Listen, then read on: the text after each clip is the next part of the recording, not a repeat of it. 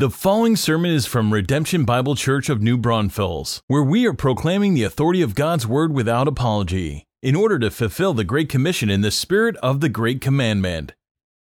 Chapter 2, you'll find it in your New Testament almost all the way to the back. Um, if you're just getting to know your Bible, you'll find it there. It's one of those smaller letters that a guy named Paul wrote, inspired by the Holy Spirit, to a church in the ancient city of Ephesus. And it's uh, very instructive for us this morning. So, we're going to continue in our, our, our, series and our study of the greatness of God through the, some of these, the greatest chapters in our Bibles. And, you know, the, the whole goal uh, in this study, since we started it way back earlier this fall, was to increase our worship to do as Psalm 70, verse 4, the, the, the, verse that started it all, the verse that is on the back half, but that verse that says, May all who, Lord, here's what you get you get joy. You get joy. But it says, Then also may those who love your salvation say evermore, that worshipful response to our salvation, God is great.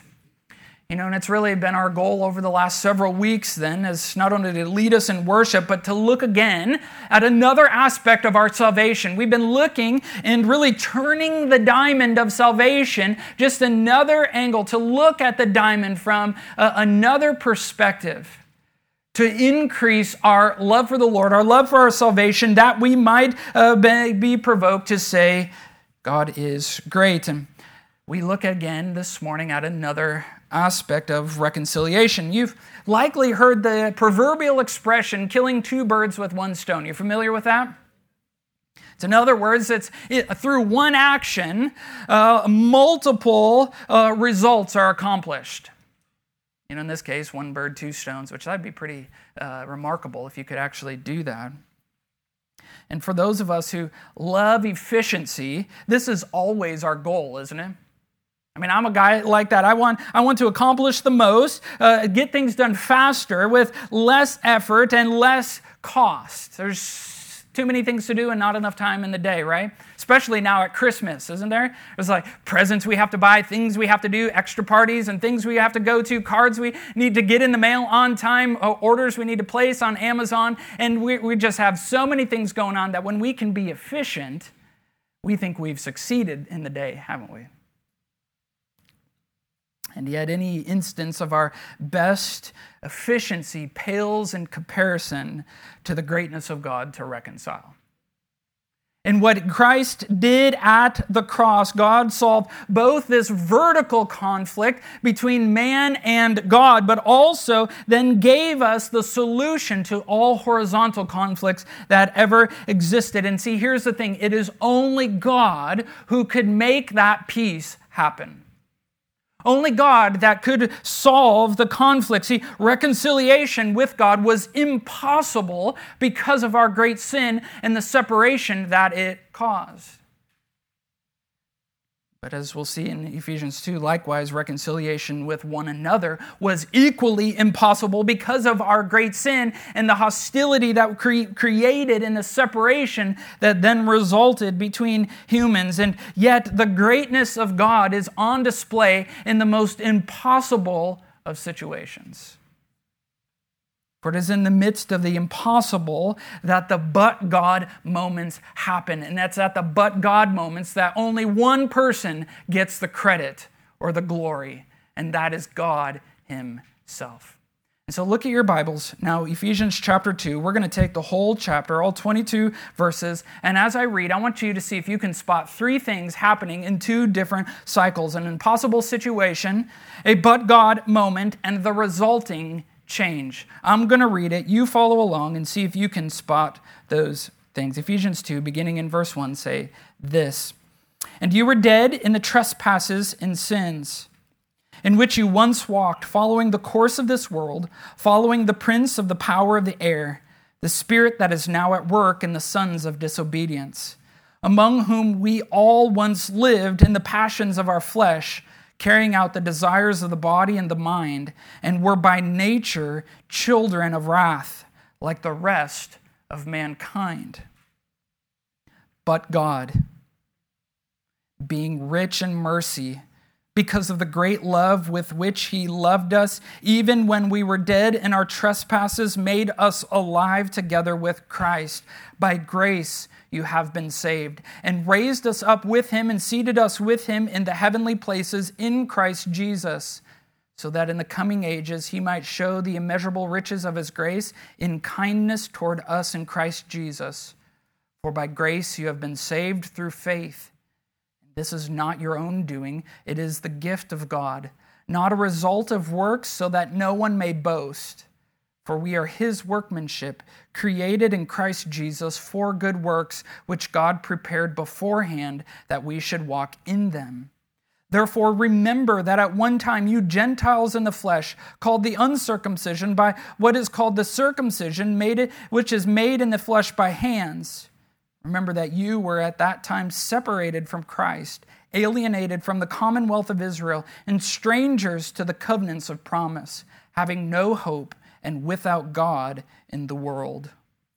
But now in Christ Jesus, you who were once far off have been brought near by the blood of Christ. For he himself is our peace, who has made us both one and has broken down in his flesh the dividing wall of hostility by abolishing the law of commandments expressed in ordinances, that he might create in himself one new man in place of the two, so making peace. Might reconcile us both to God in one body through the cross, thereby killing the hostility. And he came and preached peace to you who were far off, and peace to those who were near. For through him we both have access in one spirit to the Father. So then you are no longer strangers and aliens, but you are fellow citizens with the saints and members of the household of God, built on the foundation of the apostles and prophets, Christ Jesus himself being the cornerstone, in whom the whole structure, being joined together, grows into a holy temple in the Lord. In him you also are being built together into a dwelling place for God by the Spirit. This is God's word for God's people. Now, church, that's a big section, but a connected section here, and I think you can see how it is broken down into two mirrored sections. Did you spot those three uh, uh, phases or those three pieces in each section? I hope you did in those but God moments. Hopefully you underlined them. But first, in verses 1 through 10, is that vertical reconciliation with God that God accomplished. And the second, in the remaining half of the chapter, the resulting horizontal reconciliation. And so we could sum up this chapter like this that God reconciles us to himself so that we can be reconciled to one another. Let me say that again, write it down, put it there in your sermon notes. Hopefully, you got one of those as you walked in, but it says simply this the summary of this chapter is that God reconciles us to himself so that we can be reconciled to one another. Now, let me just make one thing clear because it might be obscured, and since we didn't read Ephesians chapter 1 and we're not following the flow of thought, that the primary purpose of our reconciliation, the primary purpose of our salvation is the glory of God. Ephesians chapter 1 will say multiple times, repeated, it is all to the praise of his glory. As Paul lays out, go ahead and read it this afternoon, all of uh, the, the glories of our salvation from first to last, from our predestination to our glorification, all of it is to the praise of his glory. But in the greatness of God, then, there are multiple resulting purposes, and this is what he is taking us to in chapter 2 because of our change in relationship to God no longer at war with God, but now brought to peace, then there is a resulting change in relationships amongst Christians, especially amongst those of various backgrounds where cultural or racial or any other kind of conflict exists. Christ alone enables peace.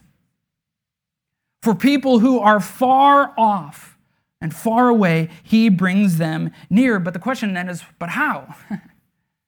How does that happen? And this is what Paul is getting at in his flow of thought here in Ephesians chapter 2. And like everything, it starts in the mind.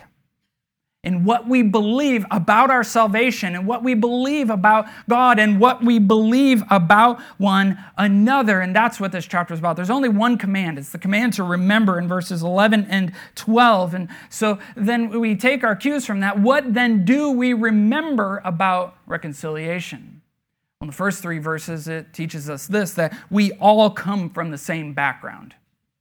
The first truth that we must remember here and that Paul is bringing us to is that we all come from the same background. And the emphasis here is on we and all, all of us in this room. Now we're good Texans and we have uh, words that we like to make up, and I think we need to, you know, make up a, like an inclusive word here, like wall or something. You know, we've got you all, y'all, but we all need we need we need a better way to say that. So, we do that.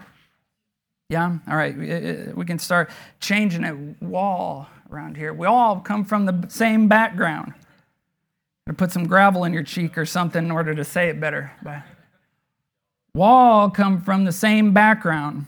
You know what? In much of the verse, uh, what we find here in verses 1 through 9 particularly, we've covered at length in recent weeks. We've even referenced this as we've been reading through the various chapters. Have we seen the greatness of God uh, beginning back in Genesis? But we work through it now to help maybe bring some clarity. And if you're new with us this morning, you can see where we all come from, all of humanity. And as we come to verses 1 through 3 here, they're not very flattering, are they?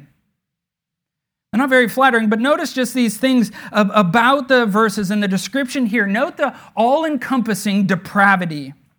All, all of it is corrupted from our very actions in verses 1 and 2. We were dead. We once walked in this way. We, the, the, who we followed and who we obeyed, who we listened to was the course of this world what was politically correct, what was the, uh, the normal patterns of depravity that exist in the culture, and to even beyond that, following the prince of the power of the air, namely the enemy, namely Satan. Notice how the whole person is corrupted here from our very desires. Do you see this in verse 3? We once all lived the passions of our flesh, the desires of the body and the mind, everything from what we think and feel and do, corrupted by this depravity, down to where it says we were by very nature and back to Romans chapter 5 and the nature that we inherit from Adam being corrupted. You know, this is like on your phone. This isn't just like one app uh, on the phone that is corrupted, this is the whole operating system. Every app, the phone is, is itself, the screen is, is cracked and it is crumbled. It is all broken and it is all encompassing. But not only is it to this depravity here, but it is to all encompassing of all humanity. What he says in verse 3 among whom we all, all once lived. We're nature, by nature, children of wrath, he says that there's like the rest of mankind, every person. Now, these two things aren't to say that all of us, uh, apart from Christ, and every unbeliever is the worst possible version of themselves. No, by the common grace of God, He gives restraint through things like parental authority and governmental authority and the church and things we have this restraint, but it is something that has affected everybody. But note this also if you're a Christian today, you've repented of your sin and believed in Christ to save you, this is a past reality. While we come from a common background, this is a past reality. Look how verse 2 uh, begins In which you now walk. What does it say? In which you once walked, a past reality in which you once, all once, verse 3 says, uh, all once lived. It's not true of us anymore.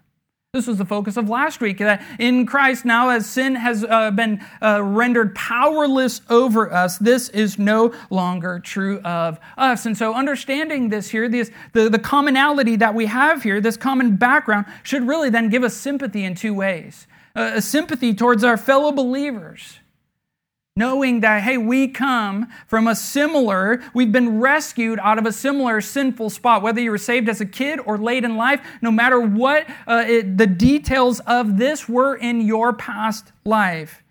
It may be different details, but we have the same background, and therefore we can have greater sympathy for one another as we continue to live out our life even now. But it should also give us greater sympathy towards the unbelievers that we know. This is true of them right now. This is true. We, we, we can't expect uh, Christian behavior this Christmas around the Christmas tree and around the Christmas table from a non Christian, from unregenerate people. This should then provoke in us more grace, more compassion, more patience, and deeper, fervent prayers for this next truth to be true of them that we are all saved by grace through faith greater sympathy that apart from a but God moment in their life, this is still true of them. You know, in this next section here in verses four to nine, it's a section that we all love, and it's a, again, it's a common thing that we all share, different uh, ways that God brings us to Christ, and yet we all come by grace through faith to Christ. And within these verses, in, in uh, Ephesians 2 8 is maybe the second most popular verse in all the Bible. A few weeks ago, we looked at John 3 16, which I said was the most popular verse, but I would be willing to bet that Ephesians 2 8, and if you're uh, an overachiever, maybe 8 and 9 are the most popular verses in all the Bible. Can anybody quote it? If you can quote it, look at your neighbor and recite Ephesians 2 8. If you can't, just read it to them from the, from the, from the verse. You say it?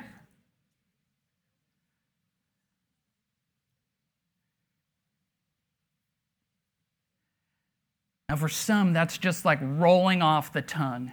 These are verses that we love, for they describe God's great solution for saving us out of the impossible sin situation that verses 1 through 3 describe. And it's apart from these truths this morning that we would, we would not be saved or even baptized, but for God being rich in mercy.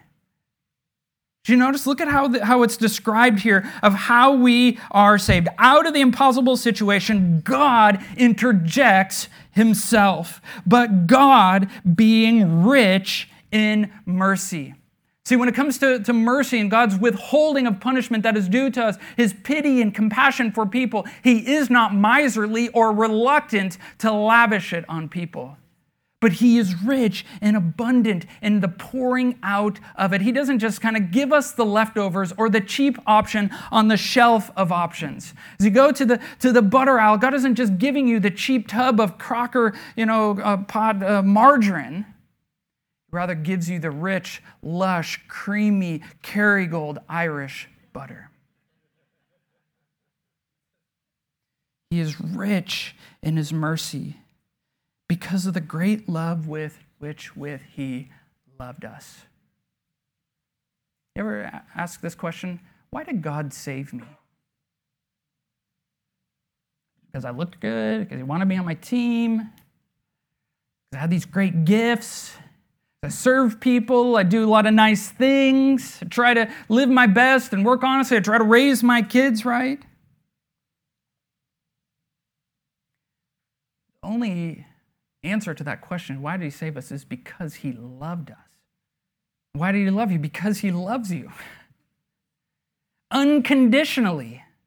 Not for anything that you do or look or say or fail to do or look or say. He loves us because he loves us even when we were dead in trespass unless we like get mixed up or have short-term memory loss from verses 1 to 3 or we just like parachute into verse 4 he's like er, er, in verse 5 he's like even when you were dead loved us.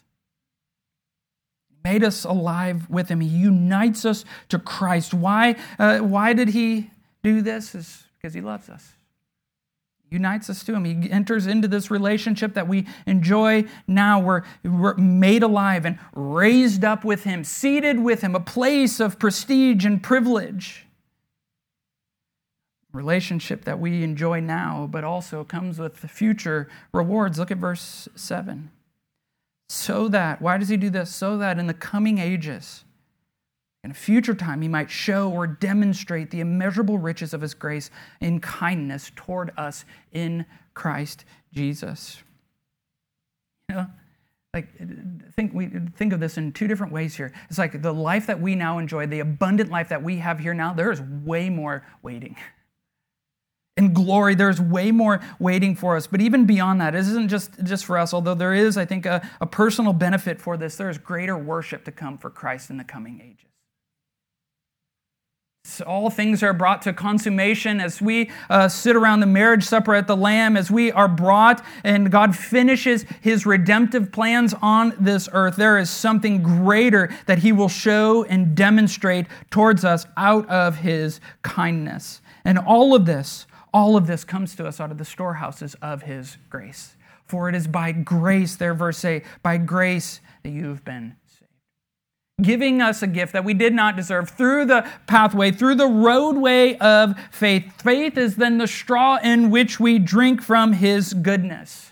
For it is God who gives us the appetite, awakening us to his goodness and the glories of Christ, and then the drink in which to satisfy it of Christ. See, it is not of us. Faith is not the work in which we then demonstrate in this. No, faith is the gift from God.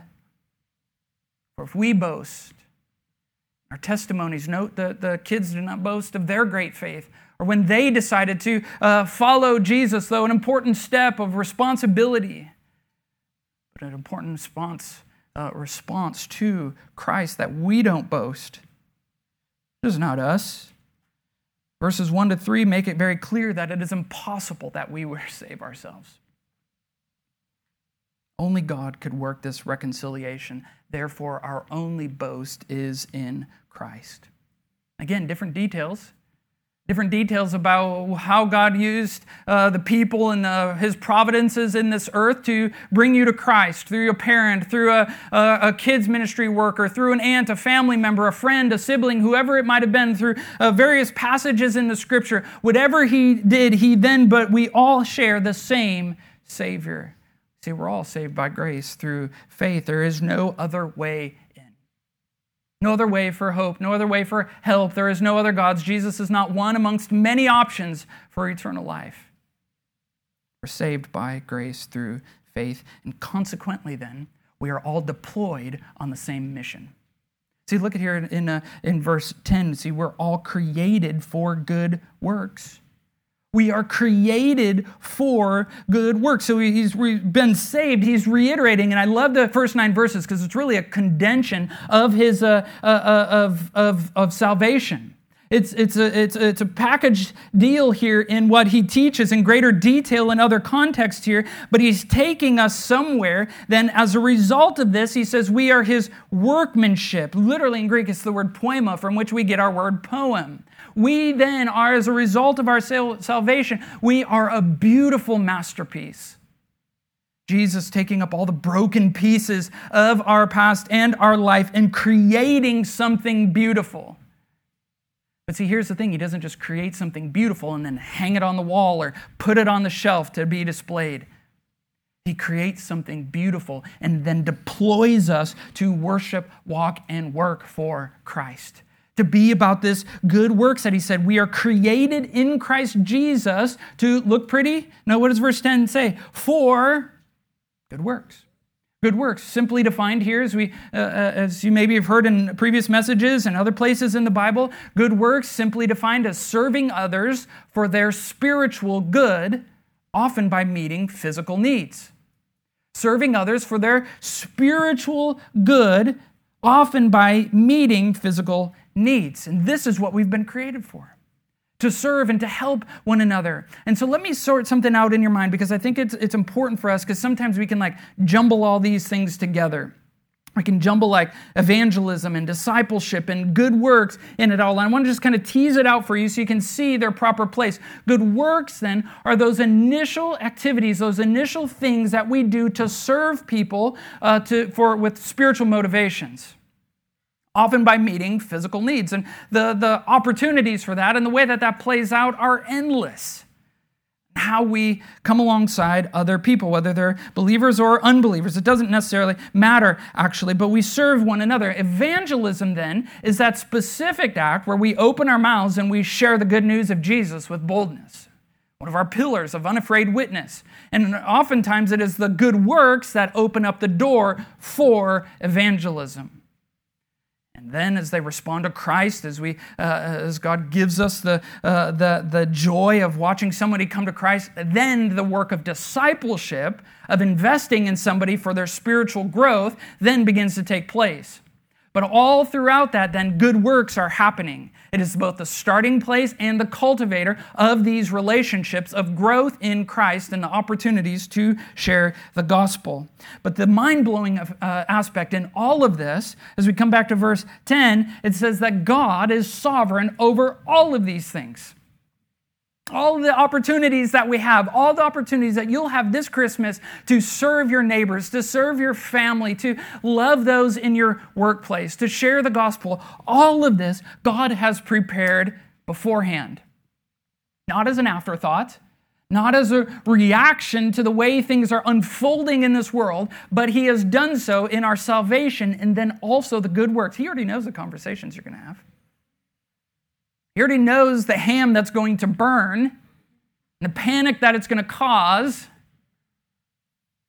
and the resulting conversations that you'll get to have about it and the demonstration of peace and joy in the Lord through it all and the serving that you'll get to have.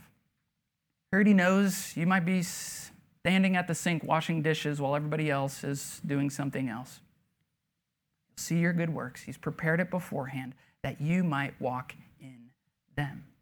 This is what we're created for. Church, not just at Christmas, but all the time. He's prepared these opportunities for you and you for the opportunities. Giving you the gifts, giving you the things here, lots of opportunity. But there's a specific way in which this plays out, which he is bringing us to in chapter 2. All along, we've been really talking about this vertical reconciliation here, but he's reconciled us to be a part of one very specific good work of ministers of, as ministers of reconciliation between humans. See, we know and love our vertical reconciliation, but the ground level, where it gets super practical and ever relevant in every age and culture, is the need for horizontal reconciliation. It was needed for the church in Ephesus, this group of people that were both Gentile and Jewish believers from various backgrounds that had now settled in this city, and it is necessary for us as a church here at Redemption of people from various backgrounds who've settled in New Braunfels to live life, and we share this one thing in common that at the cross, Christ died for our sins. But he also died at the cross, and he accomplished the means for our horizontal reconciliation. And so there's a fourth truth that we have to remember in all of this, and it is this that we were all once far from God.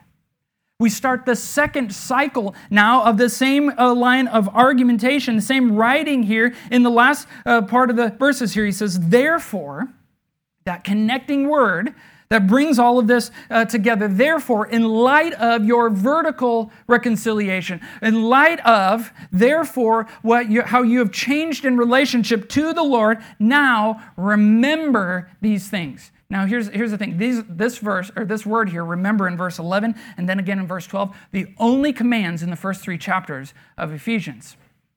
He lays out and he lays it on heavy these theological truths.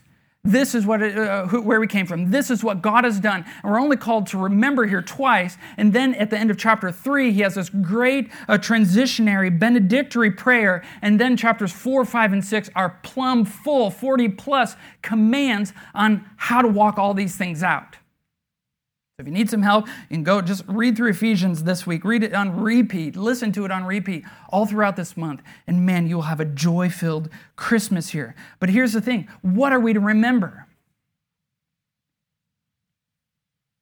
Remember that we were all once far from God.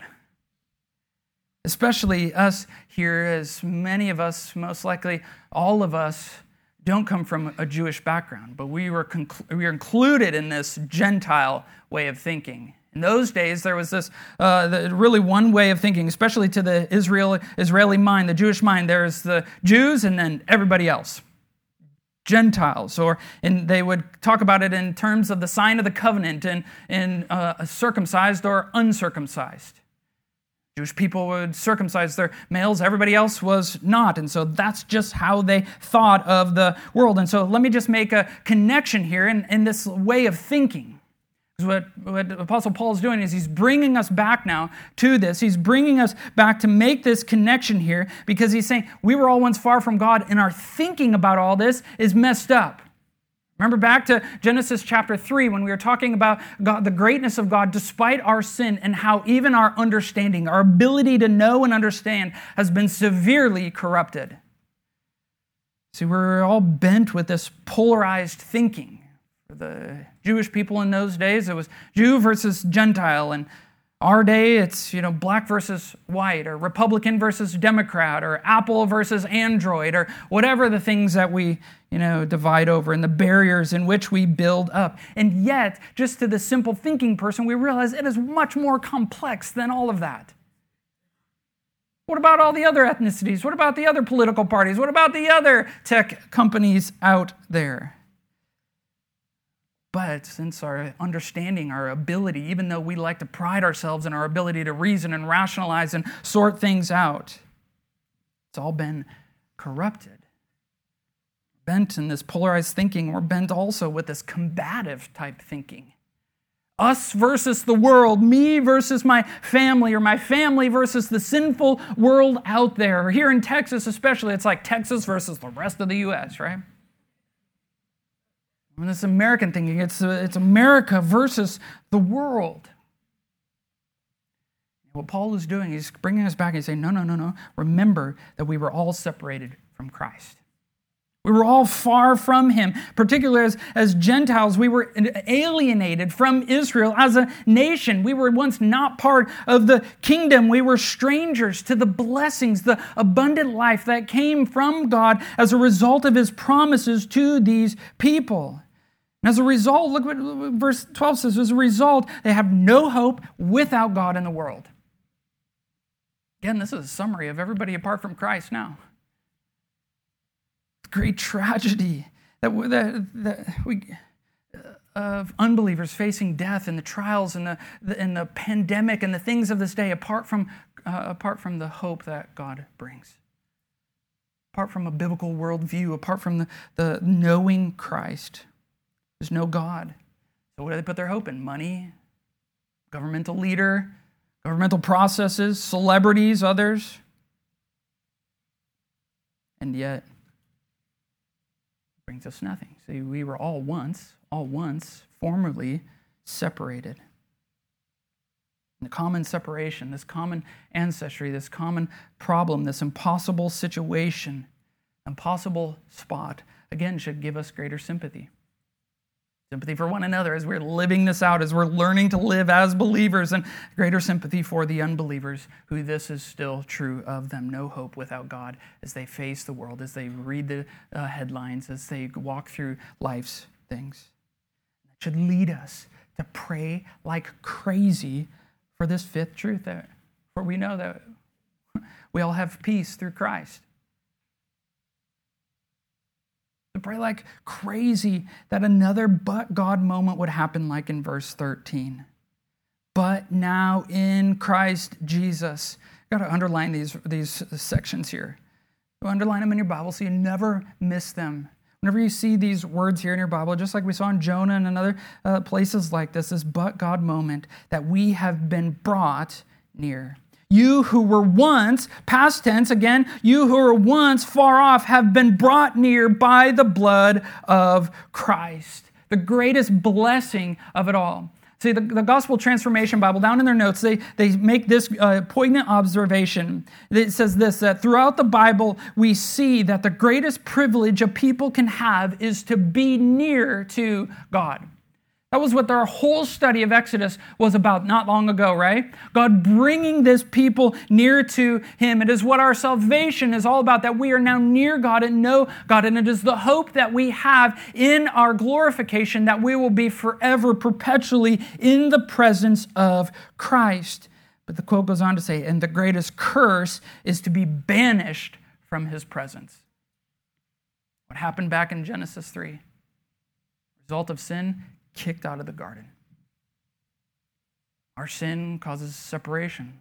Our sin causes separation between us and the Lord and with one another. And the greatest, then, we know, is hell and forever eternal separation from the Lord. But see, way to peace, we've been brought near through Christ's sacrificial death by his blood referring to what happened at the cross. And there he himself is our peace. The glorious reality from Romans 5 that we have peace with God, no longer at war, uh, but because of what Christ has done. And this is not just merely a personal, glorious reality that we hold to ourselves and, and love uh, just personally here, but what Paul is highlighting in these truths, truths that we've embraced on our own, what he is embracing and highlighting and emphasizing is the communal aspect of it. Look at verse 14. For he himself is our peace, who has made us both one and has broken down in his flesh the dividing wall of hostility. All the barriers that we had culturally, uh, racially, or whatever else it might be, Christ at the cross kicked them over, knocked them down so that no matter where we came from, no matter what we look like, or music that we listen to, or the way that we dress, or whatever else we might cause uh, might cause conflict in our life, He has brought us together that we might both be made one, Jew and Gentile, you and me, all of us. And in order for that to happen, blood had to be shed. A sacrifice had to happen. Christ's broken body broke down the wall that, that, that separated us. Christ once for all sacrifice abolished the need for the Old Testament sacrifices. And it's in his stead that one new man has been created. I said it several weeks ago. We'll elaborate on it here. But in order for there to be peace, there must be sacrifice.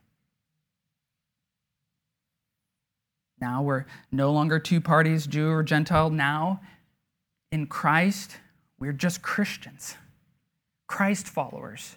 There's no add ons or, or, or, or, ex, or exceptions. There's no, there's no like, well, I'm a Texas Christian, I'm an American Christian, I'm a white Christian, I'm a black Christian, I'm a male Christian, Gentile Christian. There's no added. No, we're not defined by uh, these things. We're not defined by our background. We're not defined by our differences that create the hostility, but we are now defined by the peace with God that liberates us in these verses and makes us into one new special being. Now, theologically, here, just get kind of uh, in the weeds a little bit. Theologically, some I think make too much of these verses. They overinterpret. I don't have time to go into all those, so I'd love to talk about them. But here's what I think we can say from these verses right here before us. And it is this that Israel has a place of special blessing with God.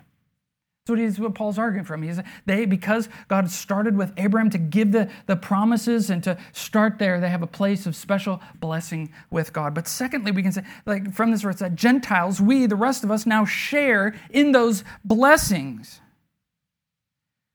Finally, that everyone who trusts Christ is a part of that something new. This family of faith. And practically here, there are some real significant lessons then that we learn uh, what God is, is, is, teaching us here, especially when it comes to the conflicts and the hostility that we face in our relationships and that exist in the church as these people are brought from various places. You know, and this, so let's just take this a step further. In order for there to be peace, there must be sacrifice. And so then in conflict, what, what has to happen then?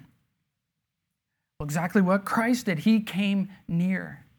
In order for reconciliation to happen, we must move toward one another. Christ didn't dig his heels in. He did not not budge or refuse to help. But if we do those things, then conflict will remain. But Christ, he came the whole way. We were dead in our sin. We were so dead we couldn't move. We were separated with no way to come near. And so Christ came the whole way. And if Christ can reconcile the most impossible situations, then our human differences, even what's seemingly impossible, are no problem for the Lord. He comes and he breaks down the barriers, the barriers that we create. The barriers that, that, that, he, that he talks about here, that we are the ones that set up, that come up in all different forms, that are based on our differences. Mm, let me just say, like, different doesn't necessarily mean the other person is an enemy. Different. We create barriers, God creates peace. Christ himself is the Prince of Peace, and he creates it through reconciliation. So maybe it's helpful here. We've been talking about these words all along, but maybe it's helpful to just add a definition here. Reconciliation then is when two parties who were once at odds are brought together to a place of peace. Different than restoration. Restoration is then a, a, a, resuming of the relationship as it was beforehand. But this brought to a place of peace. Forgiveness also is different. Forgiveness is the step in reconciliation where someone is dismissing the debt of offense that was caused by someone else. I'm not holding this against you anymore. More so, even for the sake of your own soul, to let it go to not be consumed by it anymore. Forgive doesn't mean forget, for we can't forget. It just means that we are not allowing it to consume our thoughts and our, uh, uh, our actions and the way we think about other people. So, what is the roadway then? What's the map to a place of reconciliation when you find yourself in a place of, of conflict with somebody that you love, particularly a believer? Well, first step is you have to move towards them and not away from them. You have to move forward. It's an active thing. Reconciliation means you have to take a step towards them. And the, the second step, then, it's a step where you're seeking to understand. Not to make a case for your own uh, sake or to uh, apologize and, and to make a defense for your own thing, but to offer and to admit that you may be messed up or you want to understand where they come from. Then it involves forgiving and being forgiven then to live in peace with one another. We must move towards, we must seek to understand, we must forgive, and we must seek to live in peace. Now, this happens even as we, uh, in our parenting, when we have to discipline, right? To come towards, but we, it's not just enough to discipline and leave with the consequences and then to leave the relationship broken, but to take it a step further and to make sure that we are reconciled in order to live in peace. I know some of you are thinking, yeah, this is hard. There's no way that, that, that reconciliation could ever happen in this situation. If you knew, Blair, what I'm going through, or what happened here, or what this person said, or what this person uh, did. Let Ephesians 2 be a reminder that God is in the business of turning around impossible situations. Especially if they are a believer, you can think this is someone for whom Christ died. He is at peace with Christ, or she is at peace with Christ, and so can I too. See, we do all of this. We forgive, we reconcile, even in the most difficult of situations, based solely because of our vertical reconciliation. This is only possible because Christ made this happen.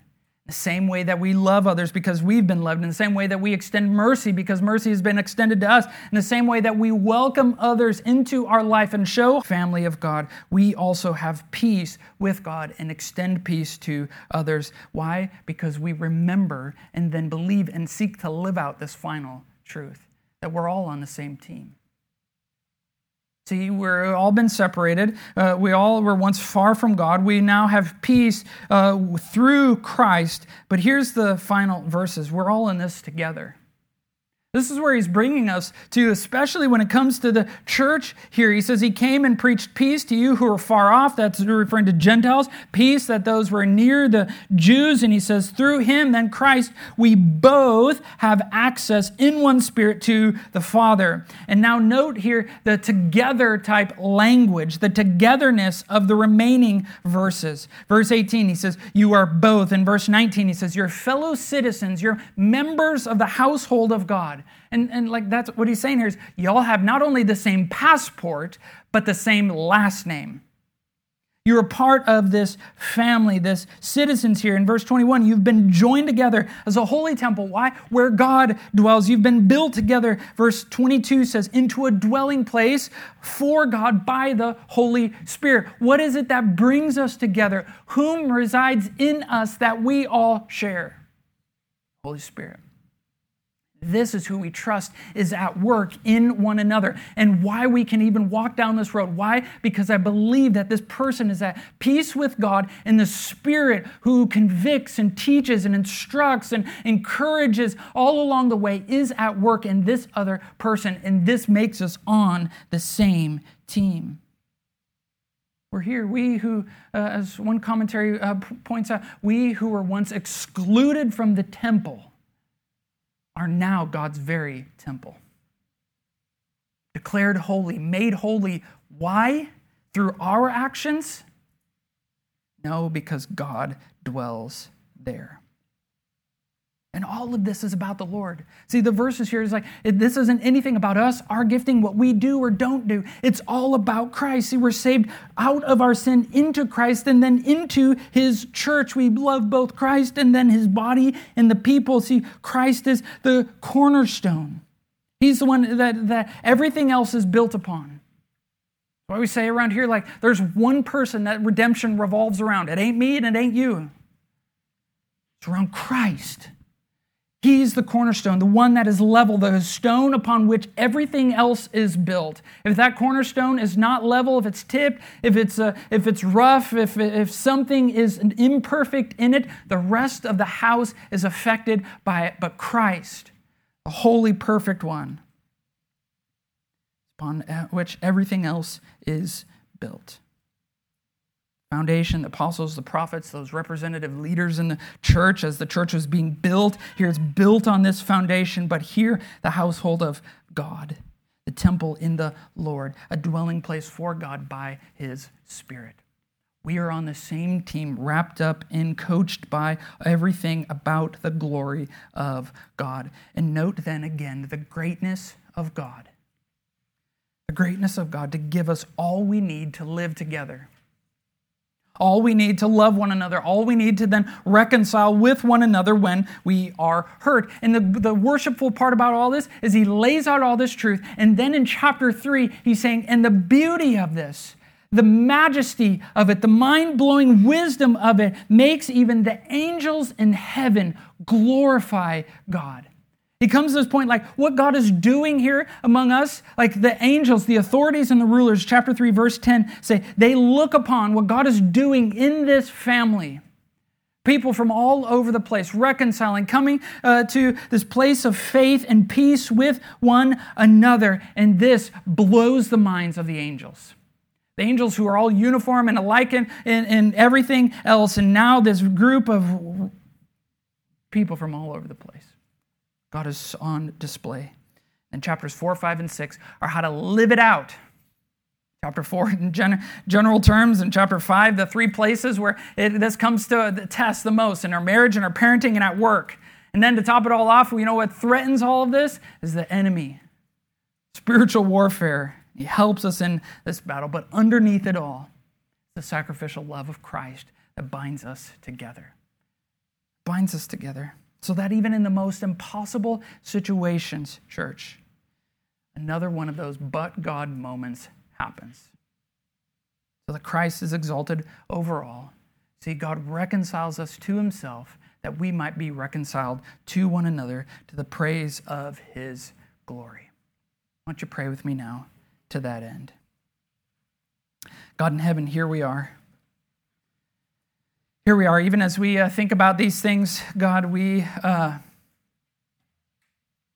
Lord, there may be those uh, impossible situations from to you now, by name, by situation, where hostility remains, where we've dug our heels in, or barriers been created, Lord. We give it to you and ask you to come through. Lord, we also pray for those uh, among us who maybe right now are far from you. Verses 1 to 3 are still true of you. God, would you rescue them? Pour out your mercy, pour out your love even today. Today would be a day of salvation. Lord, would you also give us boldness as opportunities to live this out present themselves? This is a Christmas, God. May stories of reconciliation predominate our, uh, our, uh, our conversations more than what we've got or where we went or the, the things that we ate. Would this be a Christmas where we say yet again, God is great? Pray these things in Christ's name.